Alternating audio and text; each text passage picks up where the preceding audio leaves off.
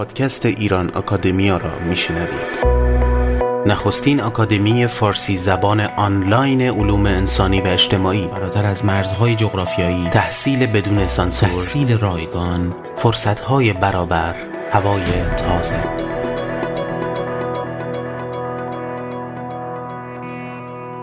با سلام، سجاد سپهری هستم، گوینده پادکست های ایران آکادمیا. در این اپیزود از پادکست های ایران آکادمیا با عنوان آشنا شوید.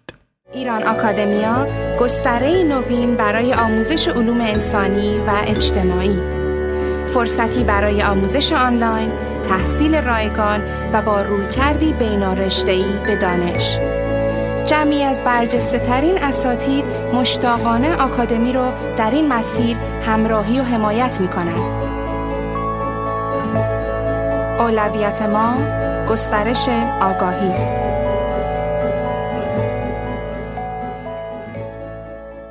همانگونه که شنیدید، ایران آکادمیا یک مؤسسه آنلاین برای آموزش علوم انسانی است. در این اپیزود گفتگو می‌کنم با علیرضا کاظمی، مدیر اجرایی ایران آکادمیا، درباره چیستی و چگونگی کار این آکادمی.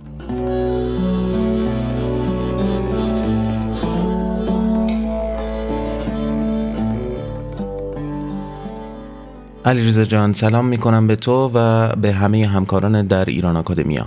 منم سلام میکنم و ممنونم از این امکان گفتگو. علیرضا جان، لطفاً برامون توضیح بدید که ایران آکادمیا به معنای فنی کلمه چگونه مؤسسه‌ای است؟ خب وقتی میپرسید فنی یکم سخت میشه، ولی خب من سعی میکنم دقیق جواب بدم. ایران آکادمیا به لحاظ حقوقی یک بنیاد هست، به لحاظ آموزشی یک انستیتوی آموزش عالی هست، یعنی در مقطع آموزش عالی تدریس میکنه. به لحاظ شیوه کار یک نهاد اصطلاحاً غیر انتفاعی هست، یعنی سود محور نیست، عامل منفعه است و برای منافع همگانی کار میکنه. اما فراتر از همه این تعریف‌ها، ایران آکادمیا برای خود من و دیگرانی که برایش زحمت میکشن در واقع یک ابتکار شهروندی هستش.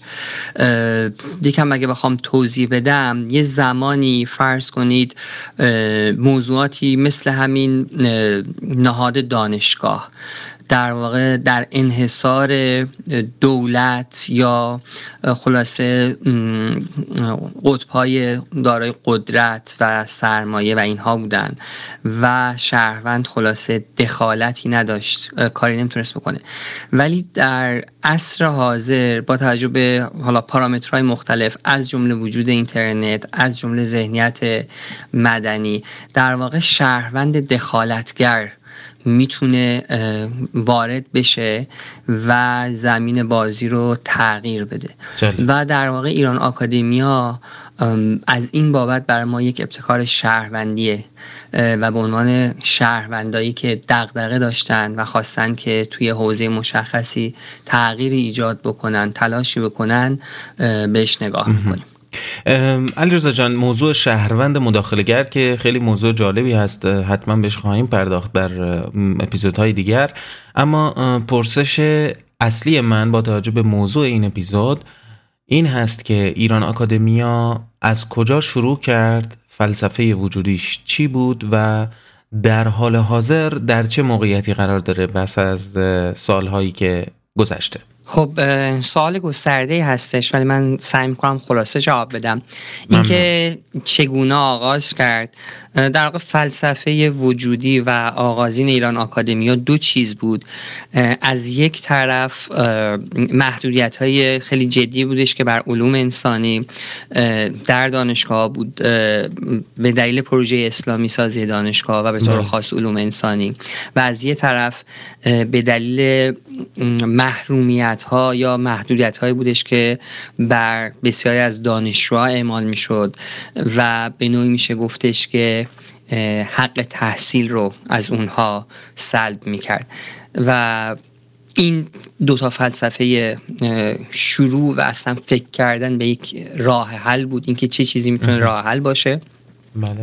و اون موقع ما به این فکر کردیم که بسیار خوب، الان اینترنت وجود داره، الان یک دیاسپورای خیلی بزرگ ایرانی وجود داره که در دل خودش یک شبکه بزرگی از اساتید دانشگاه در دانشگاه خوب دنیا وجود داره و همینطور اون ذهنیت مدنی که گفتم وجود داره که کسانی که بخوان این مجموعه‌ای رو از امکانات که در این سو هست با مجموعی از نیاز که در آن سو و در واقع نزد دانشجوها و علاقمندها هستش بتونن به هم ربط بدن و نقش پلی رو بین اینا بتونن بازی بکنن.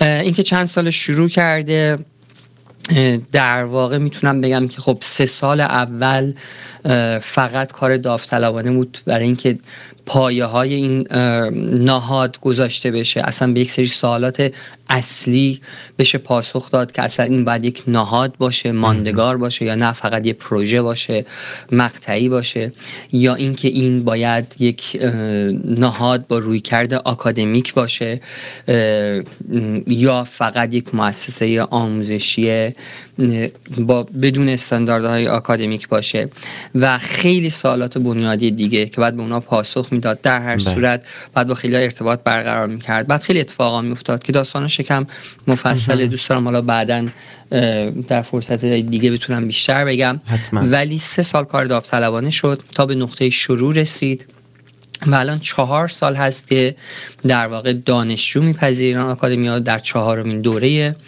آموزش ایران آکادمیا هستیم و به این ترتیب میتونید بله. بگید که هفت سال از عمر ایران آکادمیا میگذره. اینکه الان تو چه نقطه‌ای هست و چه مختصاتی داره اینم با سال خیلی گسترده‌ای هستش. میتونم بگم که الان ایران آکادمیا خیلی وسیع‌تر از اون فعالیت محوری و اصلی که در نظر داشت رفته. ما در نظر داشتیم که در واقع در هسته این فعالیت یک نهاد آکادمیک باشه و آموزش عالی بده.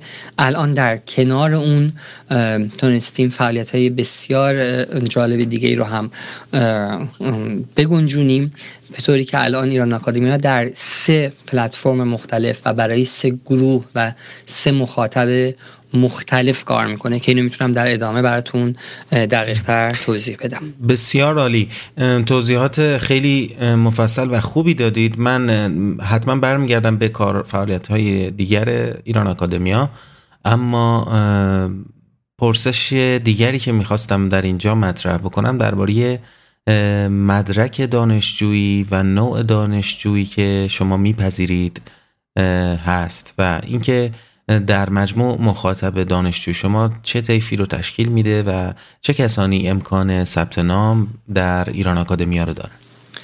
بله حتما. فعالیت محوری ایران آکادمیا اون در واقع برنامه آموزشیش هست، برنامه آموزشی دانشگاهی بله. که طبعا مخاطب خاص داره، در واقع دانشجوها هستن در حوزه علوم انسانی و علوم اجتماعی هستش، در, در واقع همون حوزه‌ای که تحت فشار و تحت محدودیت قرار داره. یک برنامه آموزشی تدوین شده، روی تدوین این برنامه آموزشی خیلی فکر شده، خیلی کار شده. اینکه چه روی کردی داشته باشه، آیا مثل دانشگاه‌های مینستریم جریان اصلی مثلا فرض کنید اصلا روی کردش به آموزش چگونه هستش، فرض کنید فقط بیاد دورای جامعه شناسی داشته باشه یا دورای علوم سیاسی یا دورای اقتصاد و از این قبیل، یا اینکه بیاد یک روی کرده بینارشته‌ای رو که بروزتر و امروزی تر هستش اتخاذ کنه. در هر صورت برنامه آموزشی بینارشته‌ای هستش که در واقع بالهای مختلف علوم انسانی رو در سعی کرده در بر بگیره علیرغم محدودیت‌هایی که داشته، مبانیش رو بتونه تدریس کنه و در ادامه به گرایش‌های مختلف رهنمون بشه. در مقطع فوق لیسانس هستش، علتش هم پیچیدگی‌های هستش که در واقع در مقطع لیسانس وجود داره و ما موفق نشدیم که در اون مقطع شروع بکنیم. پس بنابراین مناسب کسانی هستش که تحصیلات لیسانس دارن، ولی اینکه مناسب چه کسانی هستش من فکر کنم برای همه مناسب هستش، چون ما یک سری از محدودیت ها مثل اینکه فرض کنید که پیشینه تحصیلی الزاماً مرتبط باشه یا نه رو تا حد امکان برداشتیم یا اولویت قرار ندادیم و این راهو باز گذاشتیم که همه بتونن اقدام به درخواست ثبت نام بکنن. بنابراین موانع رو تا حد امکان پایین آوردیم و سعی کردیم که دسترسی به این دوره‌های آموزشی رو تا حد امکان تسهیل کنیم. بسیار نکته جالبی گفتید درباره شرایط ثبت نام. من تا اونجا که نمیدونم درست متوجه شدم یا نه، اگر اشتباه هست تصحیح کنید، که برای ثبت نام در ایران آکادمیا نیاز به زمینه تحصیلی علوم انسانی نیست، با توجه به موانعی که مرتفع شده در شیوه ثبت نام ایران آکادمیا. این چگونه هست؟ چون کسانی هستند که با مشکلات مختلفی مواجه هستند در ایران، به خصوص برای ادامه تحصیل. ممنون میشم که توضیح مفصل تری درباره‌اش بدید. بله، من منظورم این بود که در واقع پیشینه تحصیلی شرط اصلی نیست که پیشینه مرتبط با علوم اجتماعی انسانی باشه.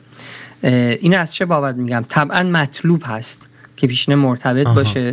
این موضوعات موضوعات ساده‌ای نیستن، ولی ما با یه واقعیت مواجه هستیم تو جامعه ایران که به طور خاص تو جامعه ایران، جای دیگه هم ممکنه چنین چیزی باشه، که خیلی ها ممکنه علیرغم علاقه‌ای که به این حوزه، یعنی حوزه علوم اجتماعی دارن، ولی به دلیل معاش ناچار باشن که برن سراغ رشته‌های دیگه، یا به دلیل فشارهای فرهنگی که هستش، که اینکه از قبل شنیدیم دیگه، هم پدر مادرمون میگفتن که یا باید دکتر بشی یا مهندس بشی یا هر چیزی، یا به هر حال افراد برن دنبال خیلی از آموزش‌های کاربردی‌تر برای اینکه بتونن تو بازار کار دوام بیارن در واقع. ولی شما با خیلی از افراد مواجه هستید که اینها علاقه اصلیشون، دغدغه اصلیشون ای بسا علوم اجتماعی باشه و این نباید مانع بشه از این که از این امکان محروم بشن.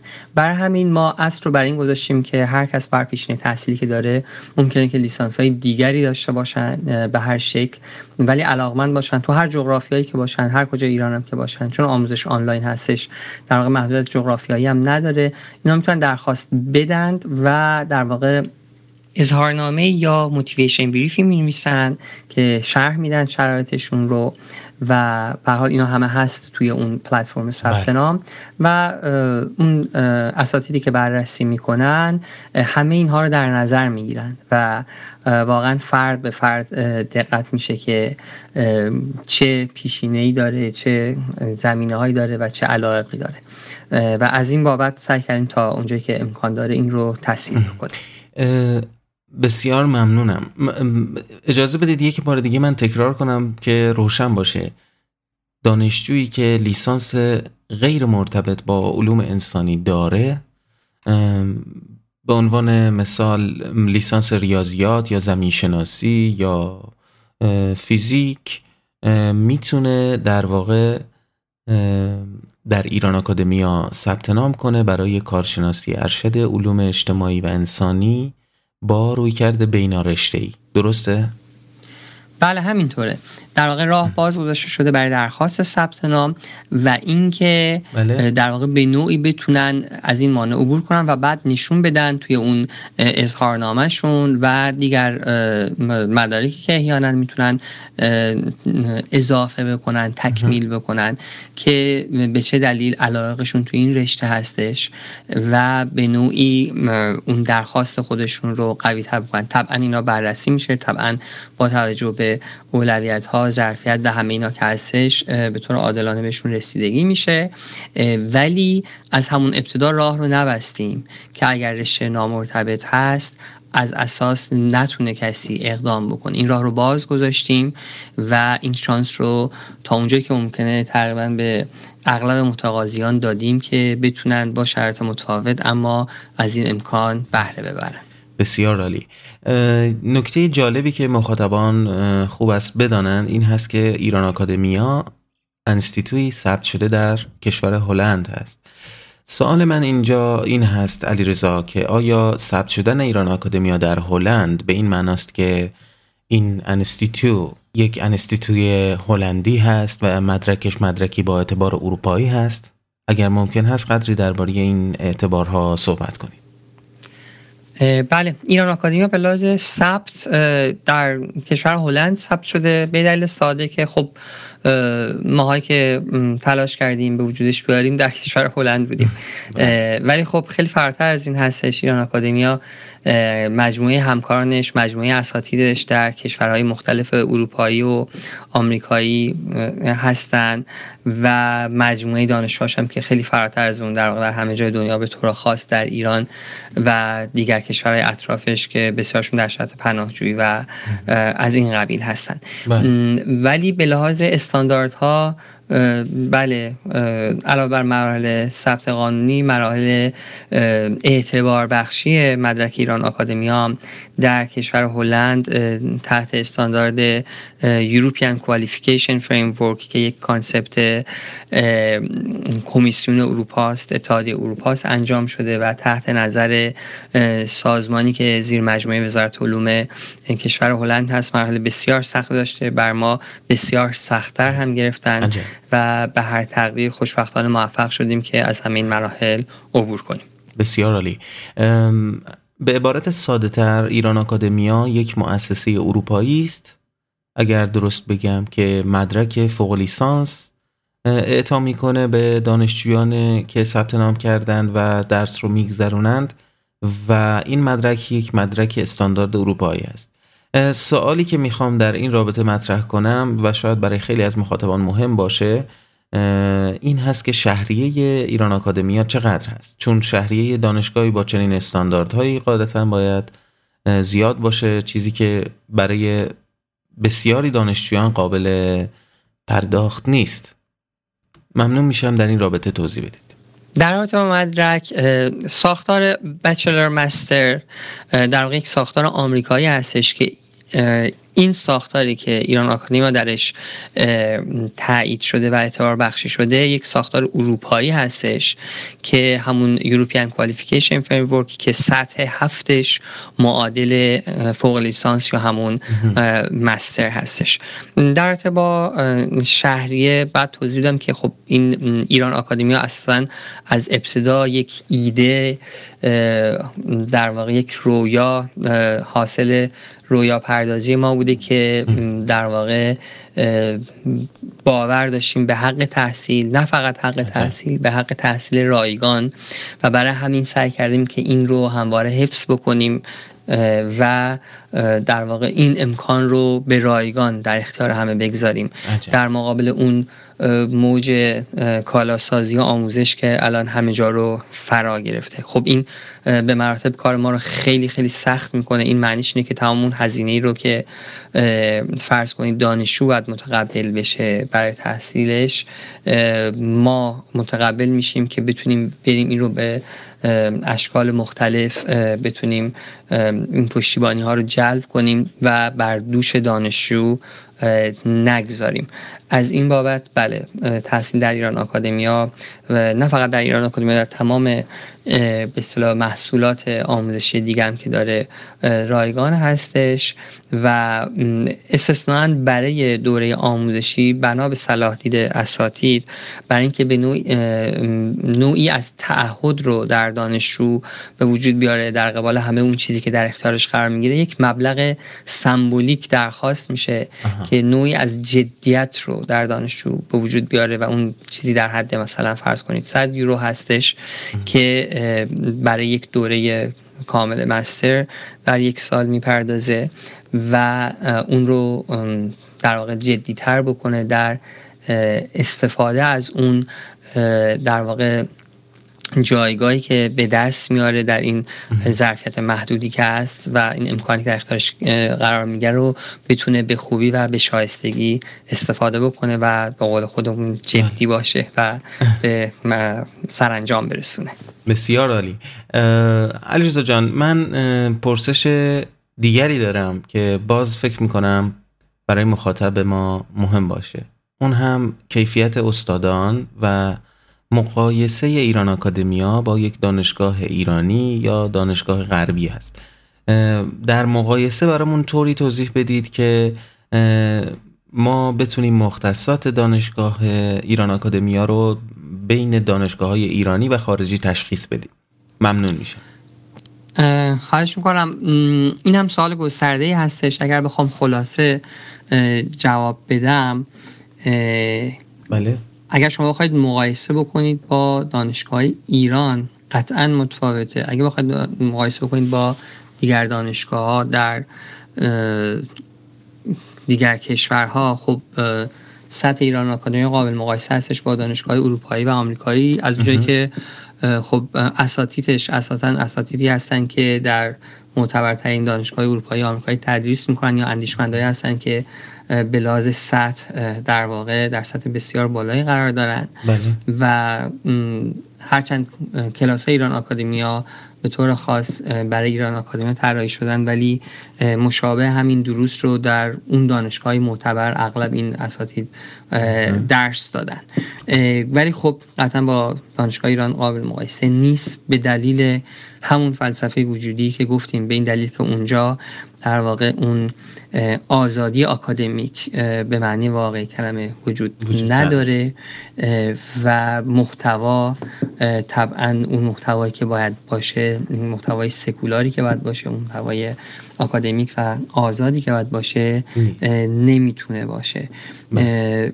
و محدودیت‌های اینچنینی و ساختاری که متفاوت هستش، ساختار نظارتی اینجا بسیار سختگیرتر هستن، بسیار کاملتر، بروزتر هستن و مم. همه اینها در واقع تقویت میکنه اون محتوایی رو که باید امروزه در این چنین نهادی بشه تدریس کرد و کیفیت مم. لازم رو داشته باشه. بسیار عالی، خیلی ممنون از توضیحات بسیار مفیدتون. من پیشنهاد میکنم به مخاطبانمون که با مراجعه به سایت ایران آکادمیا با لیست استادان و پشتیبانان ایران آکادمیا بیشتر آشنا بشند و مطمئن هستم که تصویر روشنتری از کیفیت این آکادمی پیدا میکنند. اما سوال بعدی که ممکنه سوال آخر من باشه این هست که شما درباره سایر فعالیت‌های ایران آکادمیا صحبت کردید. ایران آکادمیا، آگورا و پلتفرم تازه‌ای که برای تک کلاس‌ها طراحی شده تحت عنوان اکادمیکس. اگر ممکن هست در این رابطه هم توضیحات کافی برای ما بدید، ممنون میشم. بله، همونطور که گفتم از ابتدا در واقع ایده ما این بودش که باید یک نهاد علمی با رویکرد آکادمیک و اعتبار بخشی شده تثبیت بشه، به وجود بیاد و اون وقت در کنار اون بقیه فعالیت‌های علمی و آموزشی شکل بگیره تا بر پایه اون رویکرد باشه. چون اون نهاد علمی که به وجود اومد و برنامه آموزشی که مختصر داشت صحبت کردیم، همونطور که گفتم مخاطب خاص داشت، اونم دانشجو بود. پس بقیه یعنی مخاطب عام چندان ازش بهره‌ای نمی‌برد. توی قدم بعد ما سعی کردیم که محصولات مختلفی که برای مخاطب عام و برای عموم تهیه شده باشه، در دسترس همگان باشه رو در انواع مختلف تولید کنیم و در دسترس قرار بدیم. مجموعه اینها رو در یک پلتفرمی به اسم آگورا قرار دادیم. پس آکادمیا اون جایی بودش که برای تحصیل به وجود اومد، آگورا اون میدانی هستش که عموم درش حضور دارن، پس هم مخاطب خاص و هم مخاطب عام رو تا حدی پوشش داده بودیم. اما این وسط با یک پدیده جدیدی مواجه شدیم، از تماس‌هایی که گرفته می‌شد، بازخوردهایی که داشتیم، که دوستان هم محصولات عمومی که در سایت آگورا قرار میداد براشون قانع کننده و کافی نبود و هم دوره کامل آکادمیا براشون سنگین بود و نمیتونستن که یک تعهد یکی دو ساله‌ای تحصیلی داشته باشن و مایل بودن بیشتر بتونن یک کلاس، یک تک کلاس رو بتونن دنبال بکنن و خب این بر ما امکان پذیر نبود که در همون آکادمیا وارد بشن و مدیریت رو بر ما سخت میکرد. برای همین بود که به فکر افتادیم که در واقع پروژه جدیدی رو و پلتفرم جدیدی رو به وجود بیاریم، حد واسط آگورا و آکادمیا و اون هم اکادمیکس هستش و اکادمیکس در واقع با استفاده از ابزار در واقع Open edX و چیزی شبیه سایت edX اگر آشنا باشید ساخته شده به زبان فارسی که در اونجا میشه تک کلاس ارائه کرد و دانشجو بدون نیاز به اپلیکیشن، بدون نیاز به دریافت پذیرش، تنها با یک ایمیل به راحتی بتونه ثبت نام بکنه، وارد بشه و کلاس مورد علاقهش رو بخونه. اولین کلاس هم ارائه شده و اکنون هم در حال ثبت نام هستش به نام اقتصاد در جهان امروز که شروع بسیار خوبی هستش، بسیار امیدوار کننده است و ما بسیار امیدوار هستیم که بتونیم این پلتفرم هرچی بیشتر گسترش بدیم و آموزش همگانی رو که ایده و آمال ما هستش که بتونیم هرچی بیشتر آموزش رو دموکراتیزه بکنیم در این پلتفرم هم محقق بکنیم. انتظارم اینه که به درک بهتری برسم که اقتصاد روی زندگی و آینده من چه تأثیری میذاره. اینکه بفهمیم اقتصاد یک کشور کی خوبه، کی چه نقشی داره، نقش بازار چیه، نقش دولت چیه. فقط بحث بازار و دولت هست یا من شهروندم این وسط نقشی دارم؟ برای مثال نقش جامعه مدنی تو اقتصاد چیه؟ میخوام بدونم زنها که توی اقتصاد درون خونه و هم اقتصاد بیرون خونه همیشه فعالن و نقش کیفی دارن، اما چرا توی تصمیم گیری ها همیشه غایبن؟ چرا روی اهمیت تغییرات اقلیمی و گرمایش زمین این همه تاکید میشه؟ ربطی به اقتصاد داره؟ چطوری میشه اندازه گرفت؟ میزان موفقیت اقتصادی کشور رو چطوری میشه اندازه گرفت؟ معیار و شاخصهای جهانی چیا هستن؟ مثلا منم میتونم اندازه بگیرم؟ در کلاس اقتصاد در جهان امروز به این سوالات پاسخ میدهیم.